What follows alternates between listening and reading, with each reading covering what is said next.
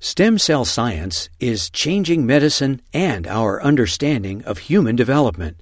Learn more with the Stem Cell Channel. Visit uctv.tv slash stemcell. Today it is my pleasure to introduce to you a mentor and colleague at UCSD, Dr. Larry Goldstein. Larry is currently a distinguished professor in the Department of Cellular and Molecular Medicine at UCSD and the Department of Neurosciences. He received his BA in biology initially at UCSD and his PhD in genetics from the University of Washington in Seattle. He then did his postdoctoral studies at the University of Colorado in Boulder and then went to MIT before moving on to Harvard as a young assistant professor, where he later became a full tenured professor. Happily for those of us at UCSD, Larry then decided to return to his alma mater here as professor of pharmacology and became an investigator with the Howard Hughes Medical Institute. Throughout his career, Larry has not only made major contributions to science, but has also played critical roles in science advocacy, including, and importantly for us today, playing a key role in the establishment of CIRM in 2004. In keeping with his belief in the importance of stem cell research, in 2006, Larry established the UCSD Stem Cell Program, serving as its director until 2016. In 2012, he established the Sanford Consortium for Regenerative Medicine and continues to serve as director. From 2013 to 18, he served as director of the Sanford Stem Cell Clinical Center. So if you're getting the idea that Larry is key to stem cell research at UCSD, that's the right idea. In recognition of his scientific impact and contributions, Larry has been honored with numerous awards. In the interest of giving Larry time to give his seminar, I won't highlight all of them, but, but mention some of them here. He's an elected member of the American Academy of Arts and Sciences. In 2016, he was appointed as an American Society for Cell Biology Lifetime Achievement Fellow. In 2019, in recognition of his long-standing commitment to policy and public service, the International Society for Stem Cell Research established the Lawrence Goldstein Science Policy Fellowship Program to train more young stem cell scientists to be active in public policy discussions. Earlier this year, as Kat mentioned, Larry was elected to the prestigious National Academy of Sciences. It's one of the highest honors that we can bestow on U.S. scientists and engineers. So, throughout the years, Larry's research has given us important insights into molecular mechanisms involved in trafficking inside neurons, very long cells, beginning with studies in fruit flies and moving on to studies in mouse and now human models. Today, he is going to tell us how some of these studies have led to exciting new insights and potential treatments for Alzheimer's disease. Larry. Good morning. What I want to tell you about today is work that we've done with support from the California Institute for Regenerative Medicine, or CIRM, in which we've used human stem cells to probe mechanisms of neuronal changes in Alzheimer's disease. And I'll also tell you about a drug that we're getting close to putting into human clinical trials that we hope will help with the symptoms of Alzheimer's disease. I've also been asked to give you a little bit of history as I tell you about our scientific work. And so I want to go back to the beginning of my scientific career, which was actually here at UC San Diego, where I was an undergraduate student. And it was that here at UCSD where I discovered that while I had originally thought that I wanted to go to medical school to become a physician, in fact, I discovered a love for scientific research that led me to graduate school and to basic science research with the goal someday, uh, in the long term, of trying to develop approaches to human disease. And as you'll see, that journey, I think, has been fruitful. So I began my scientific career here at UC San Diego, and my odyssey uh, then took me to Seattle, Boulder, Colorado, and then to Boston, where I assumed my first faculty position at Harvard. And while at Harvard, we used fruit fly genetics to tackle the problem shown in the next slide. And that is that neurons have substantial traffic and transport problems that they have to solve. And that's diagrammed here, where I've given you a somewhat simplified diagram of a neuron. And one major part of the neuron is called the cell body. That's the factory of the cell where proteins and lipids and other molecules are synthesized. And then you'll see there's this long uh, projection called an axon, which is simultaneously a tube through which materials are moved out to the synapse, which is where neurons connect to other cells. But the axon is also a wire through which electrical signals are propagated down to the presynaptic ending, again, to talk to adjacent cells. And what's remarkable is that neurons can have their cell bodies, for example, located in the spinal cord, in the peripheral nervous system, and then the axon can run a meter or more down to the muscles in the toes. So it's a very long journey, both for the electrical signals, but it's also a long journey for the materials that need to be transported. Now, the peripheral nervous system, which is what I just told you about, is a very extreme example of neuronal uh, size and asymmetry. But in the brain, there are comparable problems of distance for the movement of materials. And it was this movement of materials that we first became interested in in some of our work using fruit fly genetics to try to understand the mechanisms by which these movement pathways actually worked. Now, in the course of this work, my lab and many others working on this problem in the field became convinced that this kind of long distance traffic problem was the sort of biological process that could be defective in a variety of neurodegenerative and other brain diseases and as I'm about to tell you, we think that part of what goes wrong in Alzheimer's disease is a failure of these neuronal movement pathways. So let me just give you a bit of background on Alzheimer's disease. What you may remember is that Alzheimer's disease is very common. 10% of people over 65 is the estimate. And so I'm a candidate to develop this disorder in the near future, unfortunately. It's a progressive disease. Once it starts, there's no reversing it, uh, at the moment at least. And that's because it's effectively incurable. The only drugs we have that affect Alzheimer's disease at all really don't do very much. They have rather minimal effects and they really don't change the course of the disease substantially.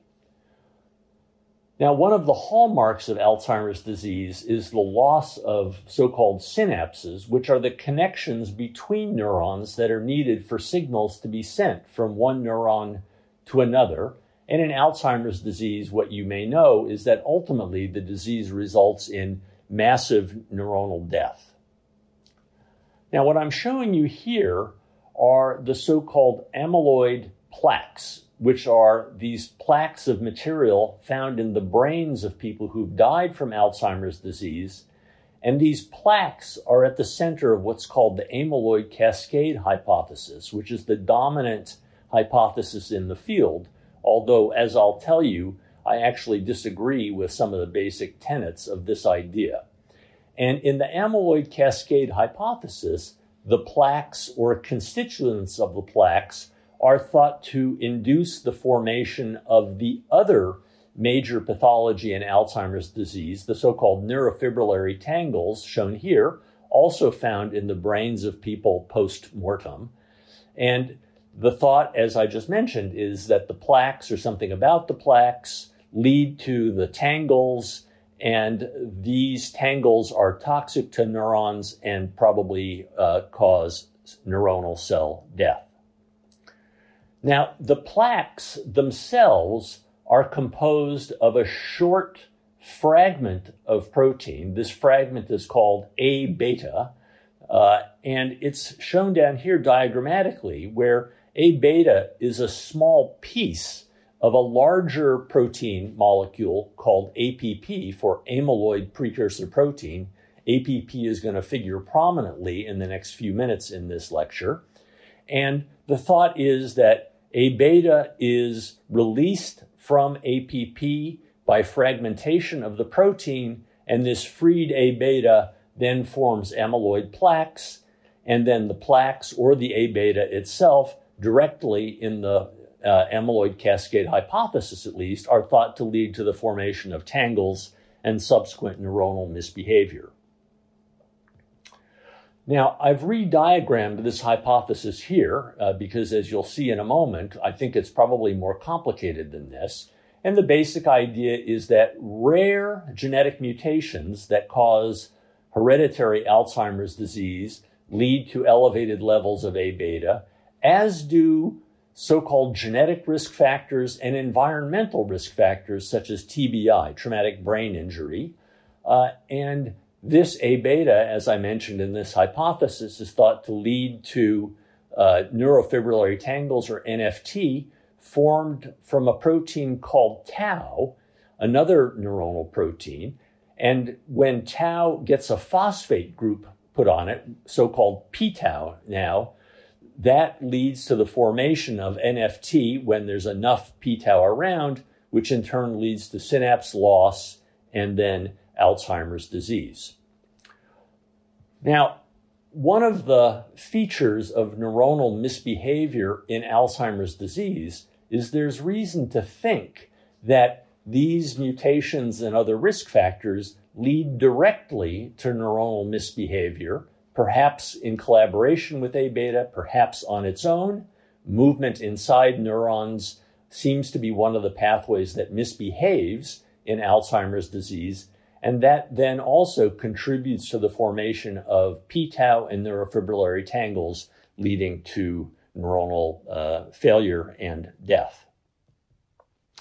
Now, when we first started studying movement pathways in neurons in Drosophila, we did experiments such as those shown in this short video, where you can see those bright white spots that are moving inside of what looks like a narrow tube. That narrow tube is a neuronal axon in a fruit fly. And those moving white spots are actually moving APP that we can track using video microscopy. And you can see that there's movement in both directions, there are variable velocities, and it's a very interesting biological process that one can analyze using fruit fly genetics. Interestingly, if one makes too much APP in a neuron, what happens is the formation of these large, bright blobs of material, which look for all the world like blockages of the axon. And with higher resolution microscopy, one can see that they do, in fact, sometimes block the axons completely, leading to the inability of APP and other cargoes to reach the synapse. And what's interesting is that when we moved to San Diego, we began to work on mouse versions of Alzheimer's disease, often involving the production of too much APP in neurons. And we saw very similar behavior in the mouse as we saw in the fruit fly when we n- manipulated the levels of APP and other Alzheimer's related molecules in fruit fly or mouse axons. Now, you can immediately see the problem that we then confronted, which is that Alzheimer's disease is a strictly human disease. Fruit flies and mice don't really get Alzheimer's disease, even when we uh, misproduce uh, or produce too much of some of these APP or related molecules. And of course, the, the answer to why this this is the case is, of course, obvious. Humans are not just big mice. In fact, you can fit an entire mouse inside of the human brain, and you can fit an entire mouse brain inside of a human eyeball. And so clearly the scale of the problem is completely different. And in fact, the human brain is quite a bit more complicated. And I'll just mention in passing that to even get features of Alzheimer's disease in the mouse, you have to add the human genes. Mouse genes on their own won't develop Alzheimer's like behavior. So something special about humans is at play in disease. And so, with the help of CIRM support some years ago, we began to use human stem cells Uh, in particular, we used human embryonic stem cells at the beginning to begin to learn to make human neurons in a dish and to start inducing Alzheimer's like behavior in human neurons grown in uh, tissue culture dishes in the laboratory. Now, while we began with human embryonic stem cells, we, uh, after a few years, switched to the use of so called human induced pluripotent stem cells, or iPS cells, or iPSC, as uh, abbreviated in this diagram. And what's done uh, in outline is shown here, where one takes a skin biopsy, that is a chunk of skin, from either a control patient or an Alzheimer's disease patient. One then grows a cell type called fibroblasts out of those uh, chunks of skin. And then using genetic trickery, it's possible to induce those fibroblasts to form induced pluripotent stem cells, which have the ability to make neuronal progenitor cells, shown here diagrammatically in a dish. And by further treatment, it's possible to get those neuronal progenitor cells to do what we call differentiation, that is, transform into different cell types, including, if we do it properly, neurons.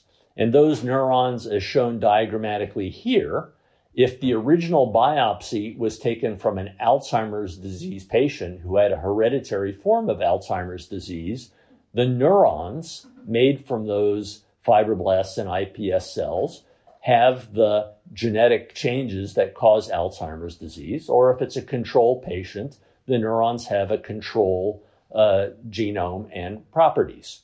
And we can then use these control or Alzheimer's disease neurons to measure some of the proteins typical of Alzheimer's disease, either A beta or phosphorylated tau, in the examples I'll show you in the next couple of slides. Just to re summarize the amyloid cascade hypothesis, plaques are made of A beta, tangles are made of p tau or phosphorylated tau, and the amyloid cascade hypothesis says the plaques or something in the plaques like A beta leads to the tangles. When Mason Israel was a graduate student in my lab, he used the iPS technology to make control neurons and Alzheimer's disease neurons, that is, neurons carrying genetic mutations that cause Alzheimer's disease. If we measure A beta that these neurons produce NDC stands for non-demented control. These white bars here are the level of A beta found made in control neurons. And if you just look over here to the right, where it says FAD, that's neurons carrying a genetic mutation causing Alzheimer's disease. We refer to that as FAD for familial Alzheimer's disease. And you can see that those Alzheimer's disease neurons produce quite a bit more A beta than controls. And if we measure levels of p-tau, for example, controls are relatively low. The hereditary or FAD neurons are relatively high, as would be expected. And this was the first of the Alzheimer's disease in a dish model from humans that we created and published a few years ago. And of course, one of the questions we wanted to ask is, is it the case that the A beta leads to the formation of p-tau? in these neurons. And I'll just summarize a complicated series of experiments by telling you that the evidence that we've been able to generate is that the A beta is not the inducer of p tau, but it's a related larger fragment of the APP molecule that causes the formation of p tau. So, at least in this simple version of Alzheimer's disease in a dish, the amyloid cascade hypothesis does not seem to be the major route of formation of p-tau. Now, the other kind of experiment we can do with these familial Alzheimer's disease mutant neurons is we can look at the movement and transport and trafficking pathways. And one example of what we saw is shown here, where again, I'll remind you, the cell body is the part of the neuron that makes materials and the axon is the pipe through which materials are moved out to the connections to other cells. And what we observed in these familial Alzheimer's disease mutations is that if we looked at the APP molecule, it was clearly elevated in the neuronal cell bodies. Here's a control image, and you can see these bright white spots that are not present in the control but are present in the Alzheimer's disease mutations. And then when we quantify it, you get the graph shown here, and it's quite clear that there's a lot more APP present in the cell body of these neurons. And these are the axons, these are to control. You can see these bright, long fibers, and you can see that in the mutations, the FAD mutants, the level of this white material is much, much lower. And you can see again in these uh, graphs that in mutant axons, it's much lower than in control axons. And that's why we uh, draw this arrow as uh, indicating a reduction of APP in the axon. And so it looks as though there's a defect in the movement of APP from the cell body into the axon. Not a complete block, but a substantial reduction in this hereditary Alzheimer's disease mutation. Now, for a variety of reasons, in particular based on our read of the literature, we began to suspect that lipid particles containing cholesterol might have a defect in their movement into the axon. So the experiment that Grace Woodruff and Sol Reyna did in my lab was to take lipid particles containing cholesterol and feed them to neuronal cell bodies. And what we observed is that there's a pronounced reduction in the amount of these cholesterol containing lipid particles that were internalized into the cell body. And there was also a reduction in the amount of those lipid particles that were transported into the axon. So there's some defect in the handling of cholesterol containing particles in these Alzheimer's disease mutation bearing neurons. And so we began to wonder whether it might be possible to take advantage of these Alzheimer's disease mutations to see whether drugs that uh, altered cholesterol in the neurons might affect the behavior uh, of these neurons, perhaps improving it. And so we, in this case, Rik van der Kant and Vanessa Langness, in collaboration with Anne Bang at the Sanford Burnham Prebys Institute, did a drug screen using, again shown diagrammatically, neurons that we made in these large 384 well dishes that carried neurons made from hereditary Alzheimer's disease patients by the route of fibroblast to iPS cells to neuronal progenitors. And then each well gets incubated with a different drug, and then we measure the levels, for example, of p-tau. And in this graph down here, we've plotted how each drug behaves with respect to its raising or lowering of p-tau, and each dot here is a drug. And so we became very interested in the drugs that were farthest from the average of most of these drugs, which had no effect. And what was very striking is that among the drugs that did have a substantial effect were cholesterol lowering drugs, and there were two classes. One somewhat large class are the so called statins, which are used by many people to control cholesterol levels in the blood. And another drug called efavirenz, which I'll explain uh, to you in a moment, which lowers cholesterol in the blood by a different mechanism. Now, the other thing I want to mention, because it's important to this line of discussion, is that when looking at the brain, it turns out that with respect to cholesterol, the brain is basically a sealed system, so that cholesterol in the bloodstream does not enter the brain. And so the brain has to synthesize its own cholesterol uh, in order for neurons to be able to use cholesterol to do its normal functions in the building of cell membranes and other uh, important neuronal activities. And one of the things that was interesting with the finding that statins in particular uh, affected the behavior of p-tau in these Alzheimer's disease mutant neurons is there's a long literature on whether or not statins affect Alzheimer's disease development and uh, progression in actual human patients. And I'll just summarize years and hundreds of papers by saying it's confusing. We can't really tell what's going on. Part of the problem is it's not always obvious that statins are getting into the brain properly, and even then, when, whether they're behaving as we might expect them to. And one reason for this confusion might come from the next uh, slide and diagram, because we wanted to know whether these drugs were affecting cholesterol or whether they had more complicated behaviors. As you may know, statins do have side effects in many people, even though they're, they're in fact very good drugs for controlling bloodstream cholesterol. It's much less clear what's going on with brain cholesterol with statins. And so, this uh, awful looking uh, set of pathways here uh, summarizes what's known about the synthesis of cholesterol. And cholesterol is synthesized through a multi step biochemical pathway where each black box is modified to give rise to the next black box, which is a different compound, ultimately resulting in cholesterol at the bottom. And it turns out that statins, as shown here, block a very early step in cholesterol synthesis.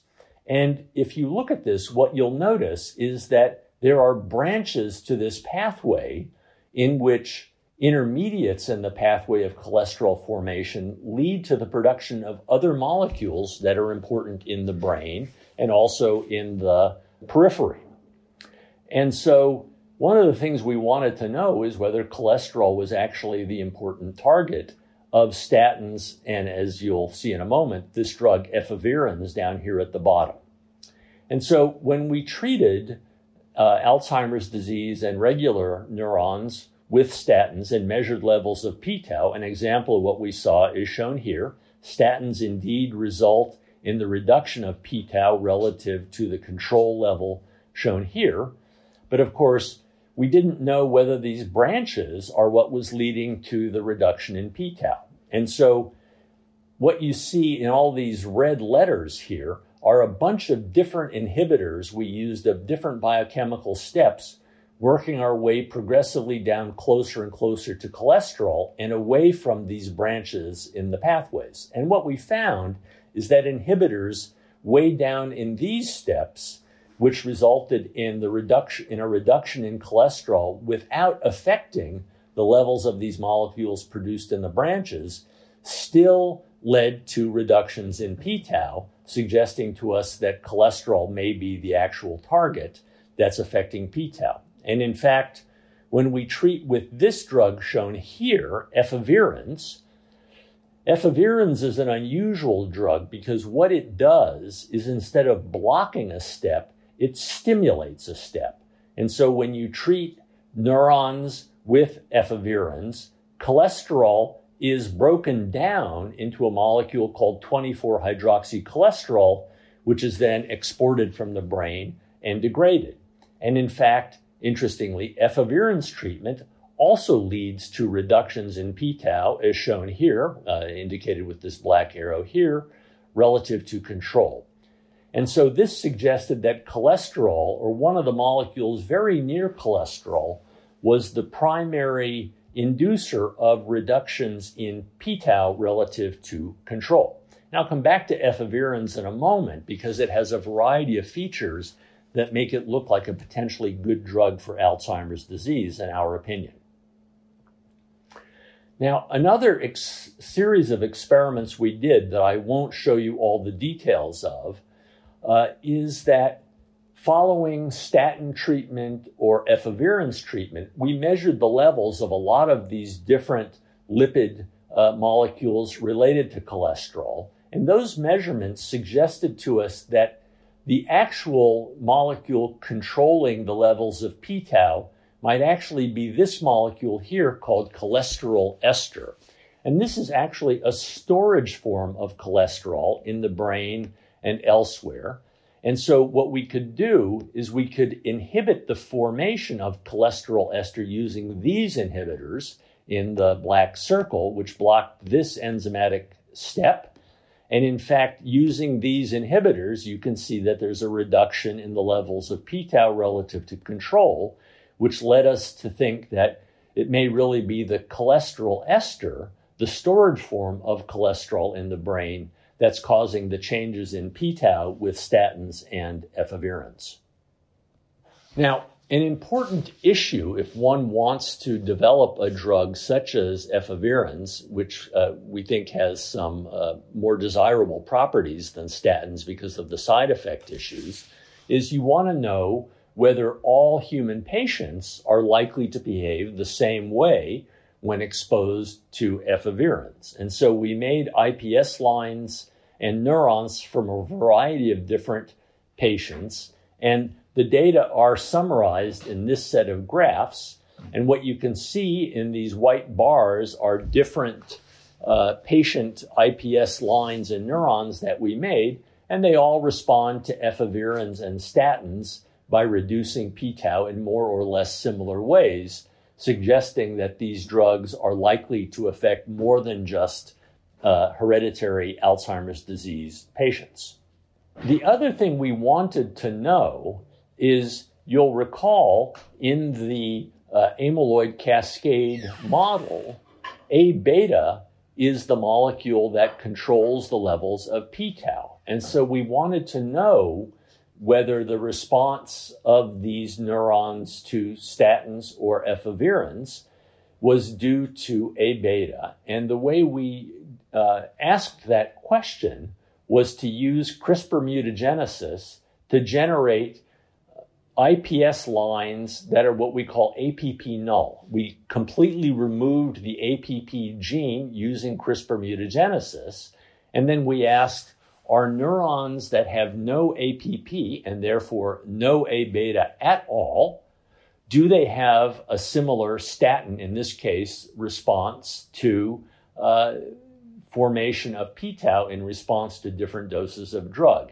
And what you'll see is that the black and the blue lines, which are the APP null mutants that lack APP and A beta, those lines are virtually superimposable on the control lines that we compared them to. And that tells us that A beta levels are not what are controlling uh, p tau levels in these neurons. So, taken together, what we think these data are telling us is that cholesterol, as part of its normal handling in neurons and in the brain, are stored in this cholesterol ester or CE form of cholesterol. And this is what statins and efavirenz are actually controlling uh, that lead to changes in p tau. And in experiments uh, similar to what I just showed you, uh, we've argued then that A beta is not the primary modulator of p tau levels, but that there's a direct pathway from cholesterol ester that responds to statins and efavirenz that is independent, a different pathway entirely from the A beta pathway, although p tau and A beta might act in collaboration to induce synapse loss and Alzheimer's disease. And so this suggested to us that efavirenz might be an interesting drug to develop, primarily because its biochemistry looks to be quite a bit simpler than that of statins, which have all these branch pathways that I told you about a few minutes ago. Now, you can see the obvious problem with the work that I've just described to you, and that is that Human neurons in a dish, while they have the virtue of being human, not mouse or fruit fly, are nonetheless neurons in a dish and don't have the same structural and architectural complexity that an intact human brain has, nor a mouse brain for that matter.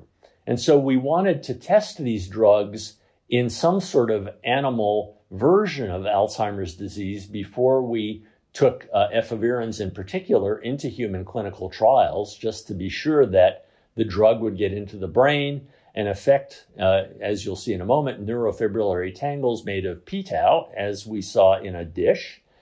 And so what we did with Robert Rissman was to treat mice that ordinarily make large numbers of neurofibrillary tangles.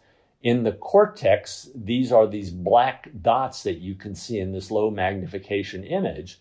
And you can see that following simvastatin treatment or efavirenz treatment, there's a very substantial reduction in the level of these tangles in the cortex, and that's shown here, where this is the control level, this is the level with statin treatment, this is the level with efavirenz treatment. And so from this, we can conclude that these drugs work very well to reduce p tau in human neurons in a dish in the mouse brain, in the actual mouse. And now the question that we want to be able to ask is if we take efavirenz into human clinical trials, can we see that there are ultimately reductions in the misbehavior of these molecules in true Alzheimer's disease in human patients? So, to summarize what I've told you, I've described evidence that genetic mutations and risk factors can lead to elevations in A beta as well as other neuronal misbehavior, in particular traffic pathways.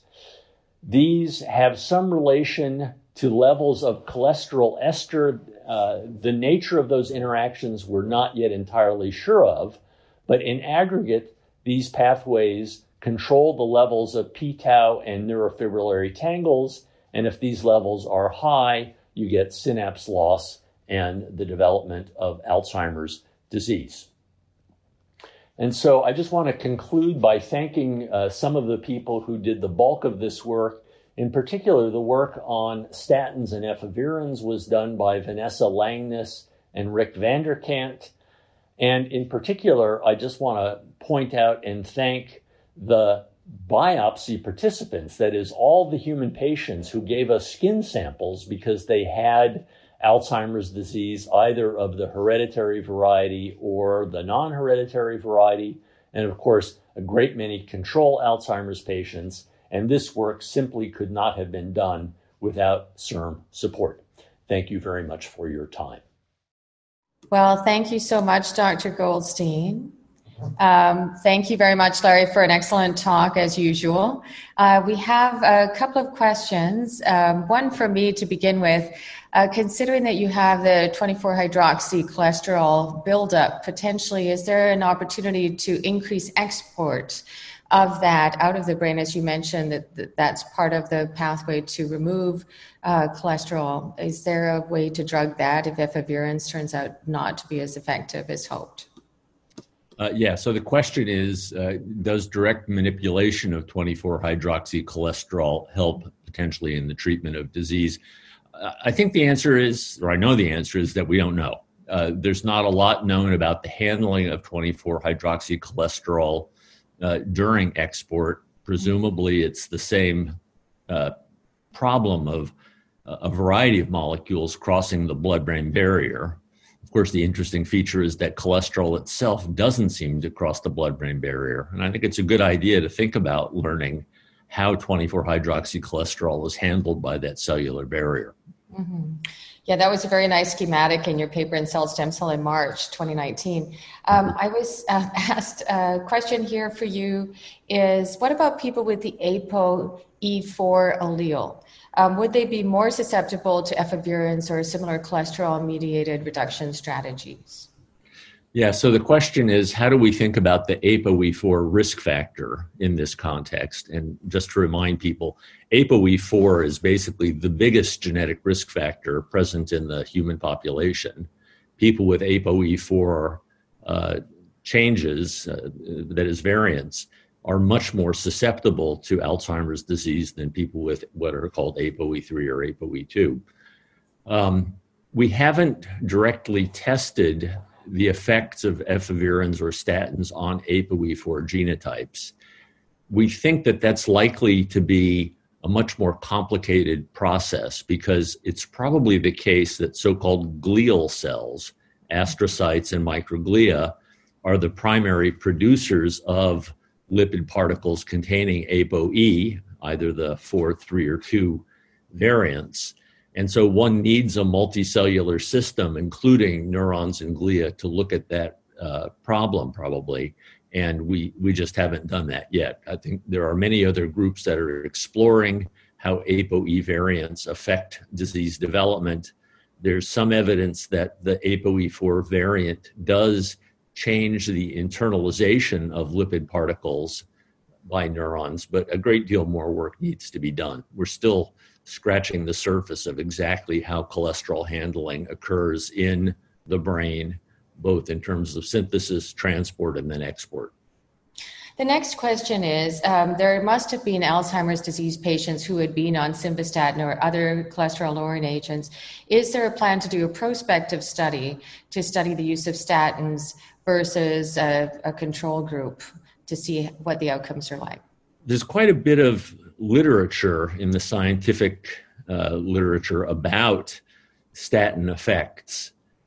And as I mentioned, they're a bit confusing. And part of the problem is we don't have good measurements of how each different kind of statin does or does not get into the brain and at what dosage levels. And so, my personal opinion, and this is guiding my uh, next set of research projects, is that statins are simply too complicated to deal with and they have too many side effect issues, and we don't have good measurements of how much of them get into the brain when you dose patients. It's why we think efavirenz is a better potential drug. It seems to enter the brain readily, it may even be concentrated in the brain, and then it can act very directly on the pathways that we think are at risk in disease. So the plan is to move efavirenz forward. Uh, one question was what about a combination strategy, knowing that the previous attempts had failed at um, targeting A beta. Is that worth it, or is it just that there's so little involved in Alzheimer's disease pathogenesis with the accumulation of plaque, of fibrillary tangles? So the question is, I think, you know, what do I think about targeting A beta versus other pathways in disease? And that is an enormously controversial question in the entire field. I'll just point out that all of the A beta lowering treatments that have been put into clinical trials have failed to change the disease process thus far. And so, while efforts to continue to influence that pathway are ongoing in a variety of companies and academic labs, I think it's not the most fruitful approach. And this is why uh, we think that targeting cholesterol may be a more potent uh, effector and pharmaceutical agent ultimately for Alzheimer's disease. And then the bioethical question is um, taking a drug like efavirenz that's approved or uh, not approved for this indication, but um, has transited through the FDA and repurposing this. Is there a way to accelerate the development of drugs for other indications like Alzheimer's disease where there's a pressing unmet medical need? How do you think we should get through that challenge? Is there a role for CIRM there? It's, it's a great question how do we accelerate the development of FDA approved therapeutics for off label use? Mm-hmm. And I think CIRM has taken exactly the right approach, which is to fund efforts at developing disease models for a variety of different diseases, and then to fund drug discovery efforts using FDA approved drugs.